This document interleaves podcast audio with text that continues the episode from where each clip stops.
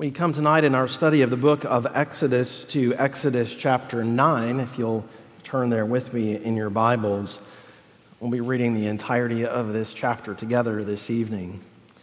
But before we do, let's go to the Lord in prayer and ask his blessing on our time together.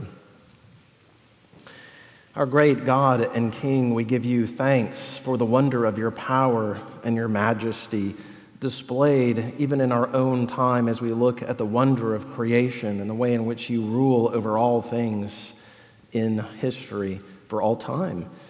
And in particular, as we look this evening at these wonderful narratives preserved in the pages of Scripture for us, and we see your might on display for a watching world, we see even the ramifications of such things uh, throughout redemptive history.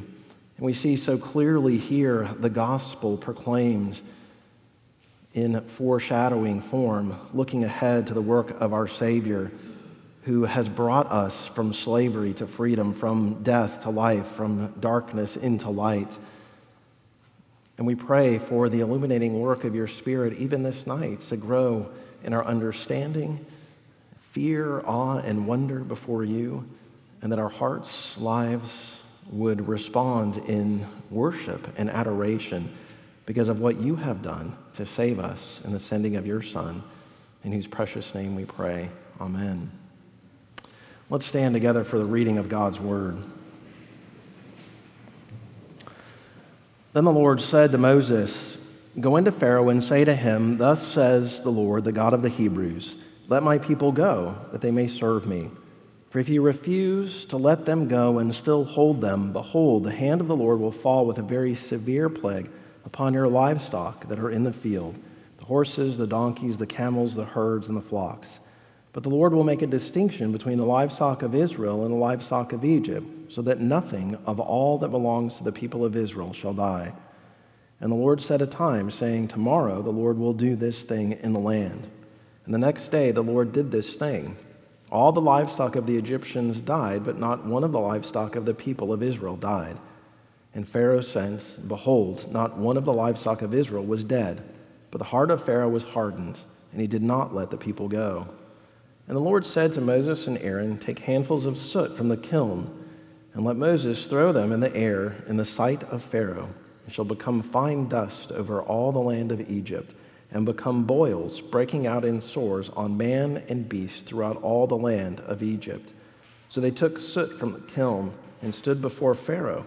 And Moses threw it in the air, and it became boils breaking out in sores on man and beast. And the magicians could not stand before Moses because of the boils, for the boils came upon the magicians and upon all the Egyptians. But the Lord hardened the heart of Pharaoh, and he did not listen to them, as the Lord had spoken to Moses. Then the Lord said to Moses, Rise up early in the morning and present yourself before Pharaoh, and say to him, Thus says the Lord, the God of the Hebrews, Let my people go, that they may serve me. For this time I will send all my plagues on you yourself and on your servants and your people, so that you may know that there is none like me in all the earth. For by now I could have put out my hand and struck you and your people with pestilence, and you would have been cut off from the earth. But for this purpose I have raised you up to show you my power, so that my name may be proclaimed in all the earth. You are still exalting yourself against my people and will not let them go. Behold, about this time tomorrow I will cause very heavy hail to fall, such as never has been in Egypt from the day it was founded until now. Now therefore send, get your livestock and all that you have in the field into safe shelter, for every man and beast that is in the field and is not brought home will die when the hail falls on them. Then whoever feared the word of the Lord among the servants of Pharaoh hurried his slaves and his livestock into his houses. But whoever did not pay attention to the word of the Lord left his slaves and his livestock in the field. Then the Lord said to Moses, Stretch out your hand toward heaven, so that there may be hail in all the land of Egypt, on man and beast and every plant of the field in the land of Egypt. Then Moses stretched out his staff toward heaven, and the Lord sent thunder and hail, and fire ran down on the earth. And the Lord rained hail upon the land of Egypt. There was hail and fire flashing continually in the midst of the hail, very heavy hail, such as had never been in all the land of Egypt since it became a nation. The hail struck down everything that was in the field in all the land of Egypt, both man and beast. And the hail struck down every plant of the field and broke every tree of the field. Only in the land of Goshen, where the people of Israel were, was there no hail. Then Pharaoh sent and called Moses and Aaron and said to them, This time I have sinned. The Lord is in the right, and I and my people are in the wrong. Plead with the Lord, for there has been enough of God's thunder and hail. I will let you go, and you shall stay no longer. Moses said to him, As soon as I have gone out of the city, I will stretch out my hands to the Lord. The thunder will cease, and there will be no more hail, so that you may know that the Lord that the earth is the Lord's. But as for you and your servants, I know that you do not yet fear the Lord. The flax and the barley were struck down, for the barley was in the ear, and the flax was in bud. But the wheat and the emmer were not struck down for they are late in coming up. So Moses went out of the city from Pharaoh and stretched out his hands to the Lord, and the thunder and the hail ceased, and the rain no longer poured upon the earth. But when Pharaoh saw that the rain and the hail and the thunder had ceased, he sinned yet again and hardened his heart, he and his servants. So the heart of Pharaoh was hardened, and he did not let the people of Israel go, just as the Lord had spoken through Moses. The word of our God. You may be seated. Now, it's been a few weeks since we have looked together at the plague narratives from the book of Exodus. And though these are familiar scenes to us, and we know the outcome ultimately of these 10 plagues poured out upon Egypt, in other words, we know that these plagues will lead to the release of Israel from captivity. I think it's important to try to envision what it may have been like to be numbered among the people of God and to experience firsthand the sight, the wonder, and the miraculous provision of God's protecting hands over the people of God as He redeemed them. And there's so much for us to learn in these narratives about the nature of God His power, His control, His authority, that there are no rivals in all of existence we talk about the contest between the Lord and the gods of Egypt, but it really is no contest at all, is it? It's the one true and living God versus a fabrication, a creation of man in his own mind. Gods that do not even exist, because the Lord is in a category unto himself. And through all of this, it is important to be mindful that the Lord is with his covenant people. He is there with them, present in the midst of hardships, just as He is present with us in the midst of our own sufferings. Now, while we don't know how long it takes for all of these 10 plagues to be poured out upon the land of Egypt, even among the most conservative biblical scholars, estimates are that it could have been up to a year or more from the time that Moses and Aaron first appeared to Pharaoh in Exodus chapter 5 until the time that the tenth plague came in Exodus chapter 12 with the death of the firstborn. And the point there is simply this that while victory is guaranteed, while release from captivity is a certainty, there is still hardship, there is still suffering and sorrows to be endured while the people of God await the final deliverance from the Lord. And I think this is such an important lesson for us to learn, even in the Christian life. That though we are redeemed in Christ Jesus, and though we have a heavenly inheritance awaiting those in Christ, and we know that He will return, we are still called to endure much hardship, suffering, and sorrow. But when He comes, all will be gone in an instant. We still wait, and yet His powerful arm will deliver on that final day. And so these are important theological truths, you see, that the plague narratives help to cultivate within our own lives. And so let's seek to do just that as we look first this evening at the fifth plague. And that's our first point tonight the fifth plague, pestilence upon the livestock. And we see this in verses 1 through 7. Now, as this scene begins, we see Moses walking in obedience to the word of the Lord. That is a theme that we see over and again throughout these narratives. The Lord speaks, and Moses responds in obedience.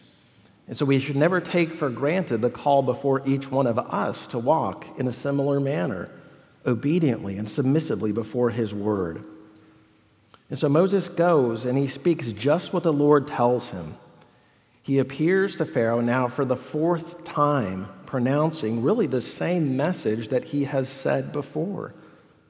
Remember, God's word does not change. No amount of hardness of heart, stubbornness, or resistance on the part of mankind will keep God from accomplishing his purposes and fulfilling his word. And though Pharaoh and the Egyptians deserve to be completely decimated for their rebellion against the Lord, notice that they are given every opportunity to repent. Even here, there is this warning given if you do not let them go, then there will be a severe plague upon the livestock. To refuse God's word, to reject a word which is so clear, will only result in destruction. Now, Pharaoh presumes not only control of what happens in the land, but he presumes some sort of ownership over everything in the land, including the children of Israel.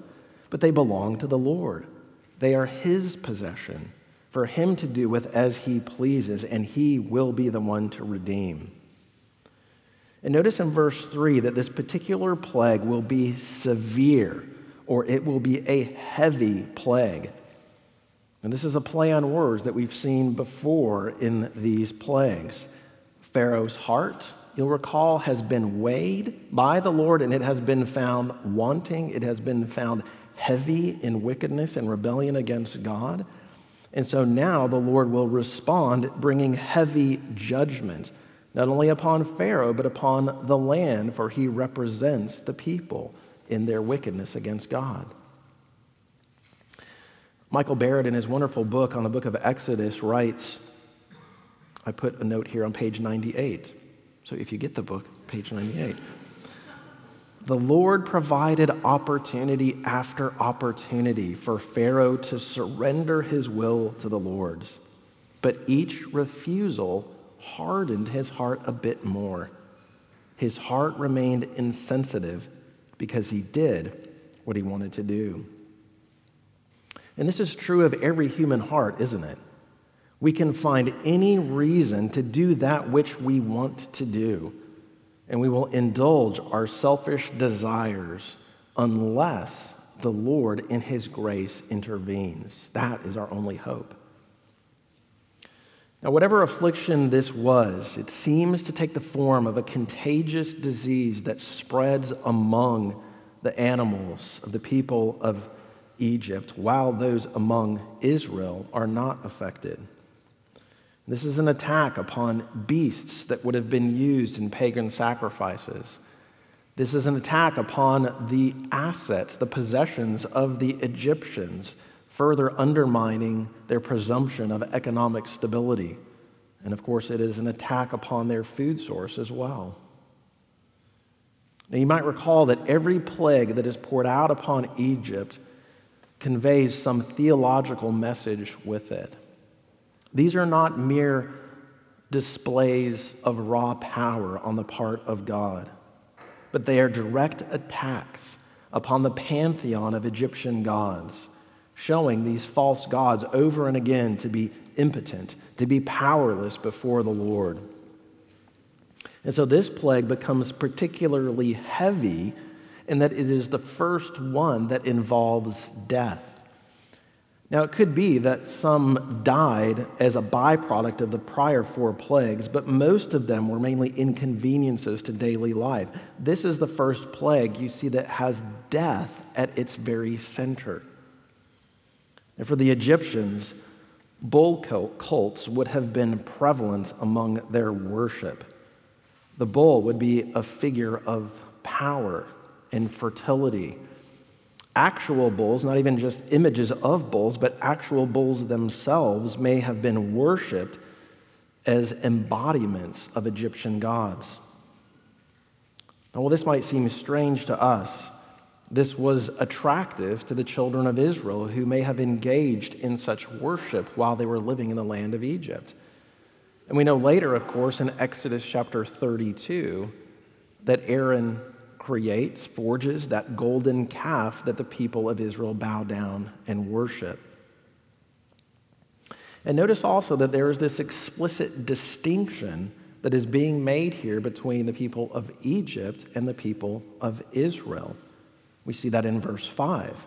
And this was a, was a distinction that was made clear back in chapter 8, verse 23, with the coming of the plague of flies.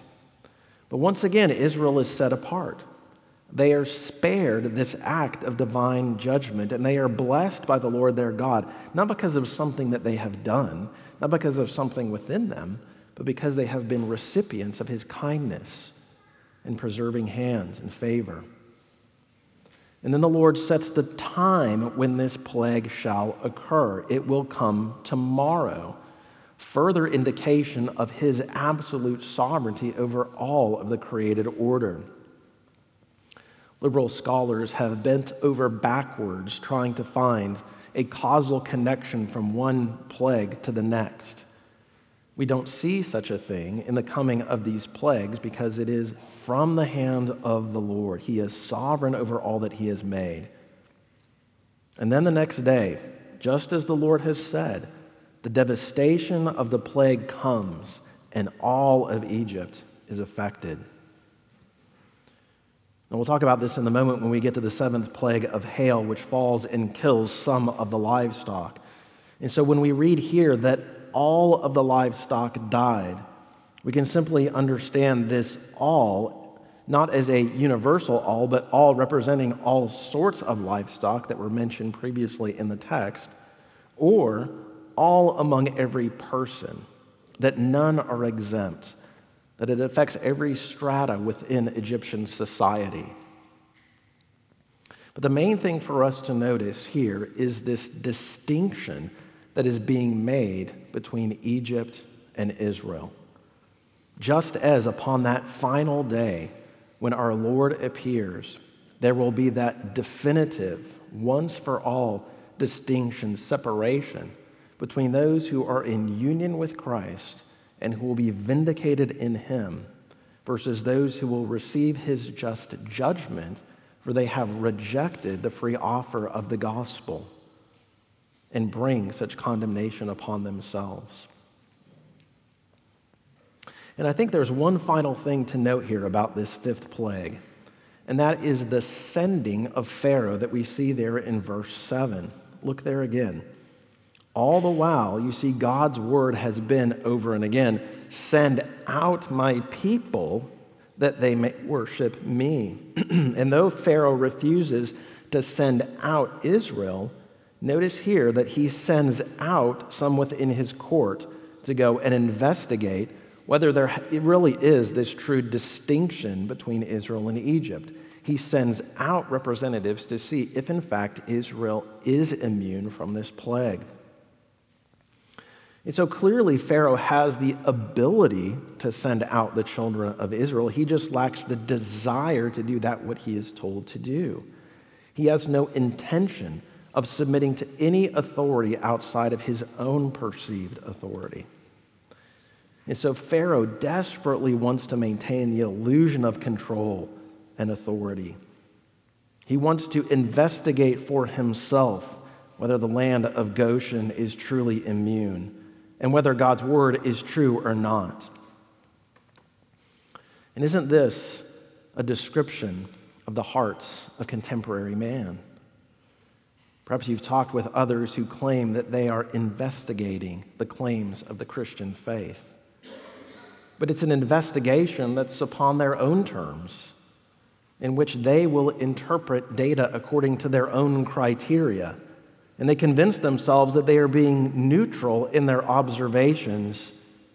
But all the skeptic does is look at what he wants to see and convinces himself in his own conscience that he has legitimate reasons for dismissing the claims of the Christian faith.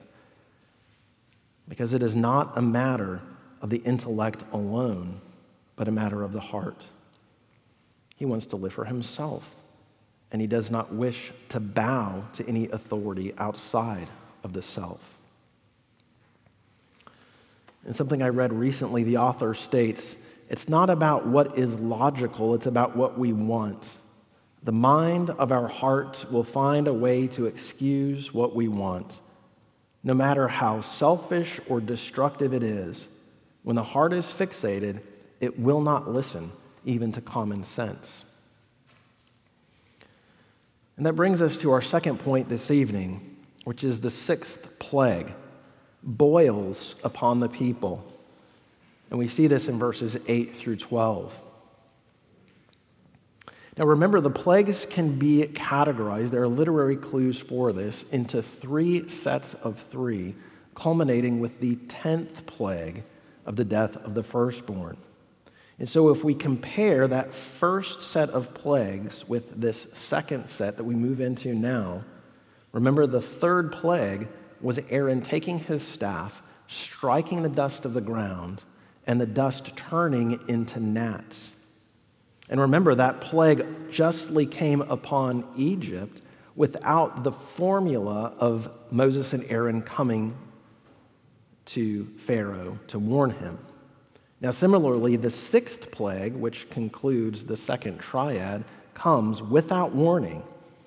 And similarly, it is dust or ash taken from the kiln, which turns to painful boils upon the flesh.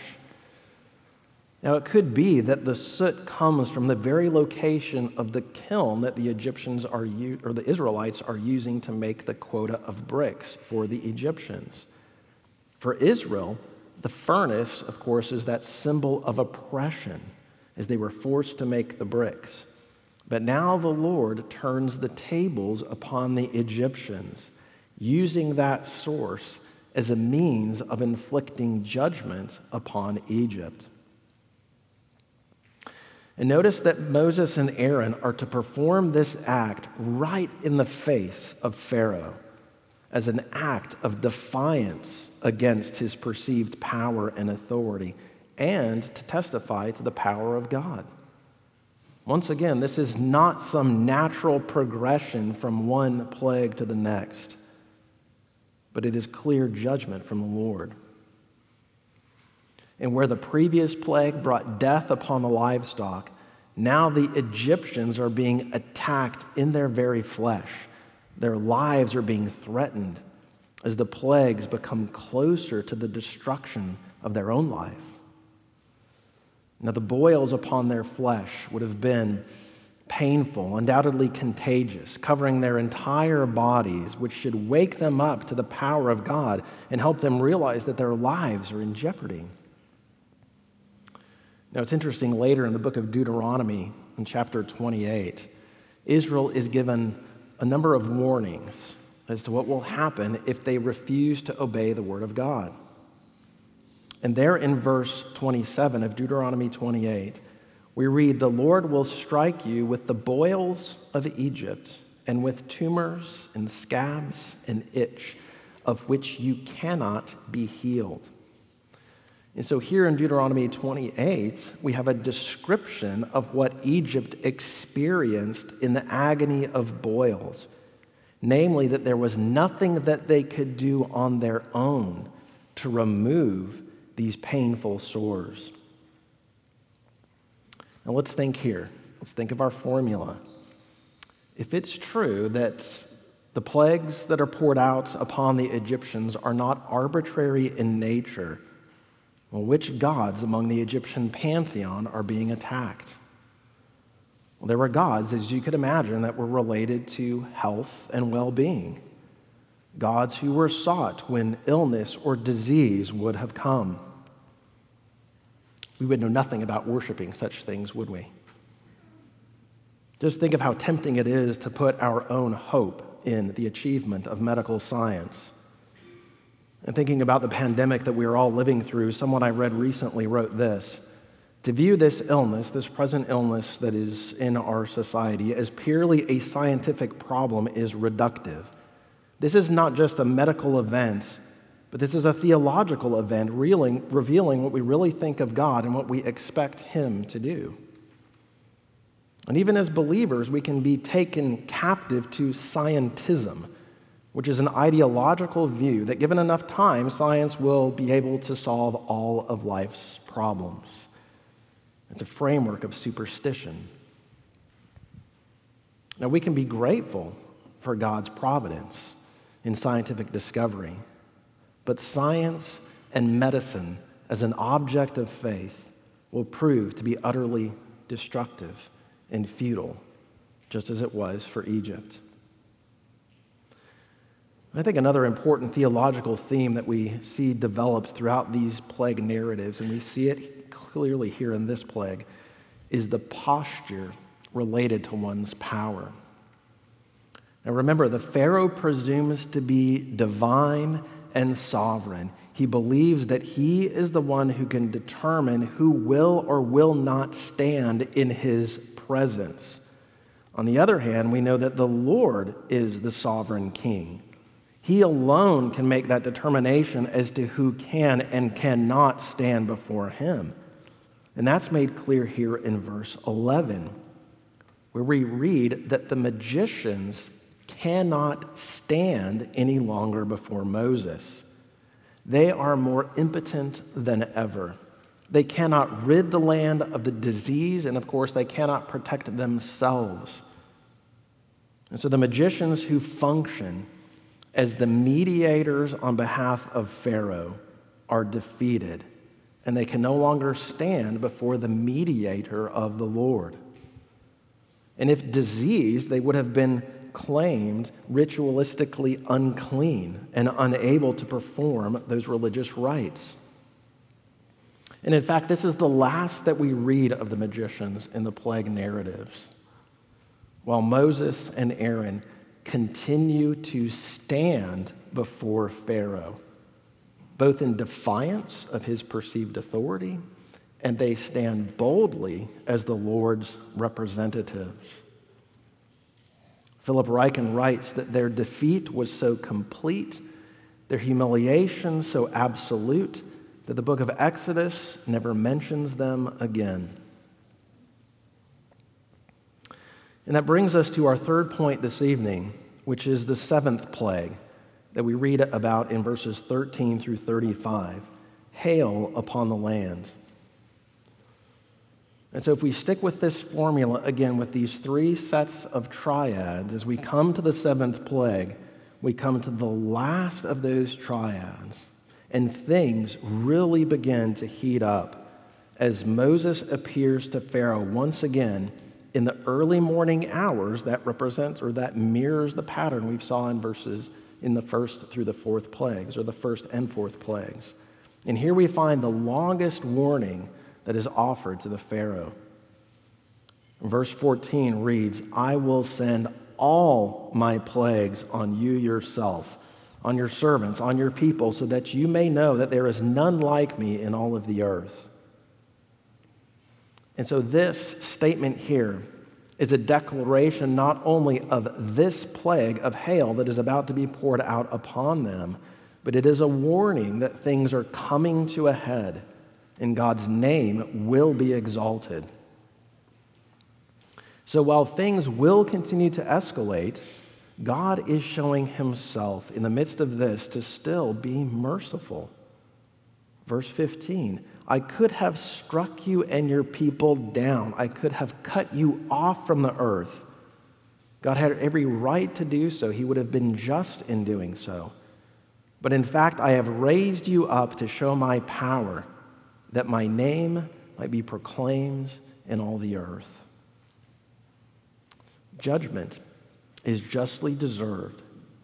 But the Lord is slow to anger and abounding in steadfast love. And even his patience displayed with Egypt is to bring glory to his name. And in fact, we read there in verse 20, we'll come back to this more in a moment, but in fact, some begin to turn from idolatry, perhaps to true faith. Some of the Egyptians begin to fear the word of the Lord. If it is held out before them either the word of Pharaoh or the word of the Lord, which contradict one another, they begin to reject the Pharaoh's word and fear God.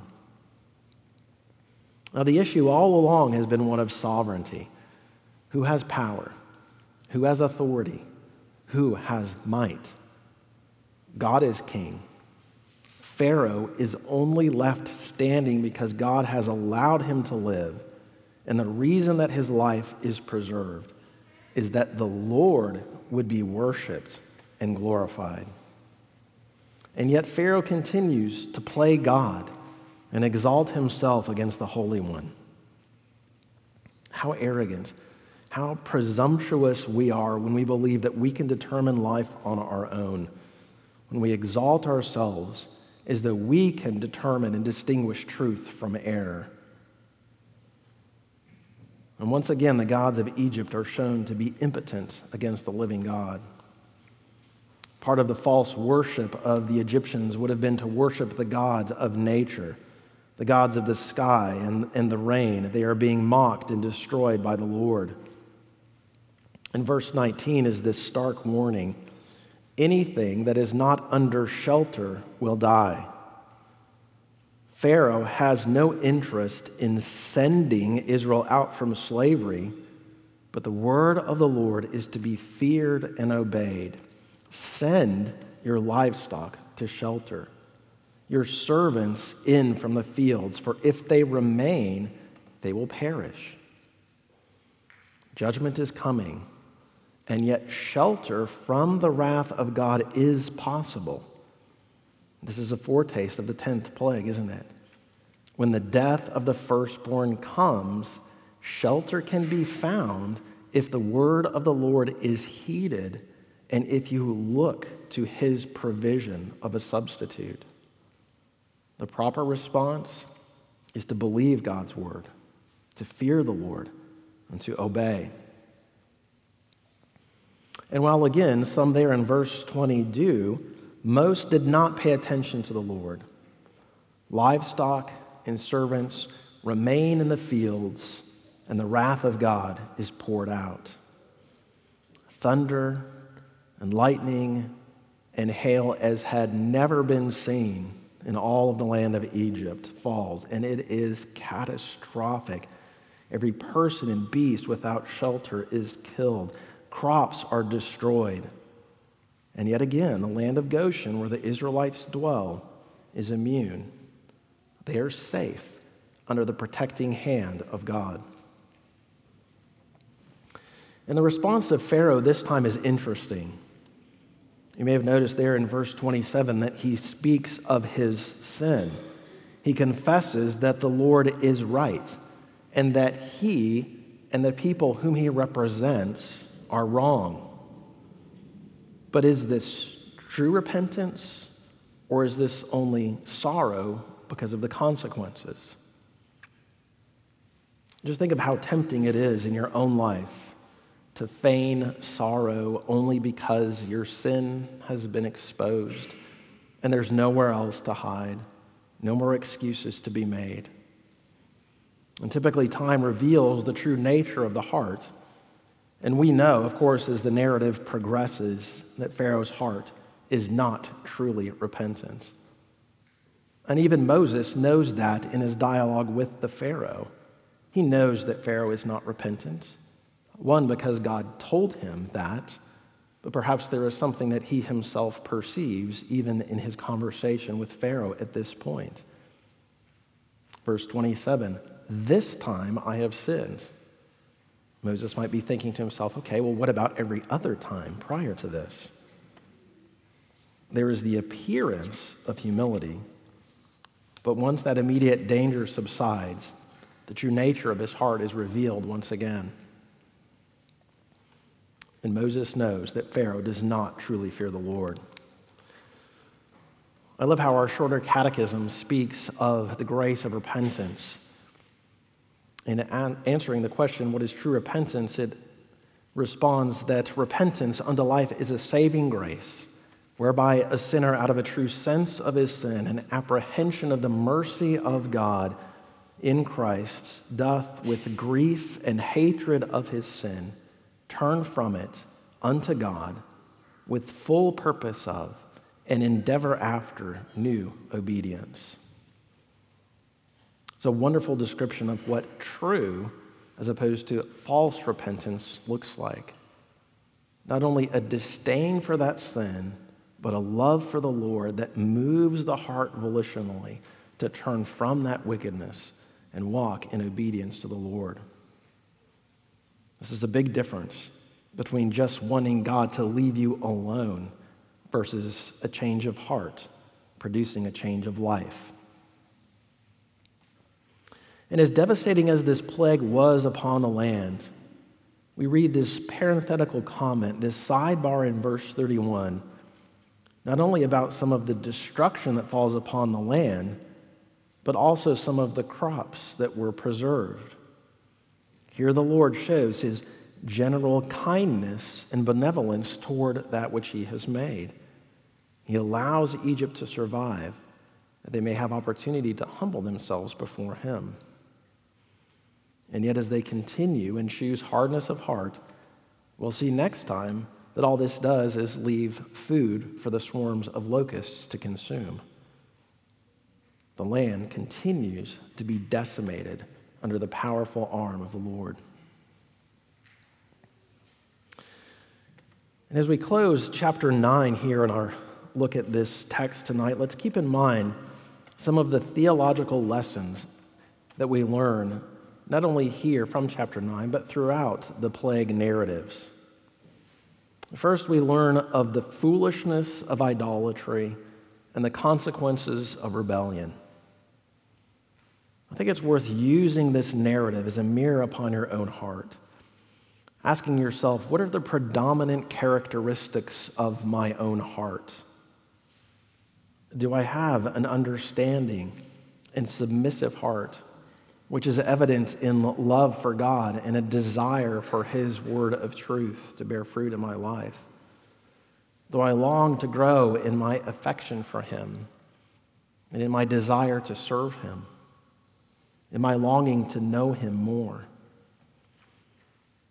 Or is the heart of Pharaoh a more accurate description of your own heart? Hard and proud and arrogant blind, entitled, even dismissive of the call to repentance. May we all humble ourselves before the living God and ask Him again and again to soften the natural hardness of the heart that resides within. And I think a second application from the text is I think it's always profitable for us to draw comfort from the Lord's salvation, from his deliverance of his people from bondage. Through divine power alone can we be free from captivity to sin and bondage to that sin nature. And it is Christ alone who has saved us. And now, everyone who heeds the word of God, who listens to his voice, who trusts in the work of Christ upon the cross is delivered from sin and from guilt, is delivered from condemnation and from death. And our comfort is that this deliverance comes in an instant. As soon as we rest in Christ alone for salvation, we can have this true and lasting hope as our possession, as eternal life is ours even now. And the only way to stand, to stand on that final day, is to stand confidently in the righteous robes of Christ that are received by faith alone. Without that, there is no ground upon which we might stand the wrath of God to come. And one final thought is to see the call to universal praise. Remember, the purpose for which God is delivering his people is that they might worship him. And the display of God's power serves to magnify his name in all of the earth, calling people to praise his name. And we might wonder to ourselves, how is a display of God's wrath evangelistic in nature? Well, think of it like this as bad as the plagues were upon Egypt, they were not what they could be. They are not what they should be. And they are not what they will be on that final day for those who reject the hope of the gospel. Believe his word. Respond in humility. Receive his grace and worship. Worship with your entire life. The display of his power demands a response. And so may our response always be one of humble trust and rest in Christ alone and a zeal for his honor and his glory. Amen.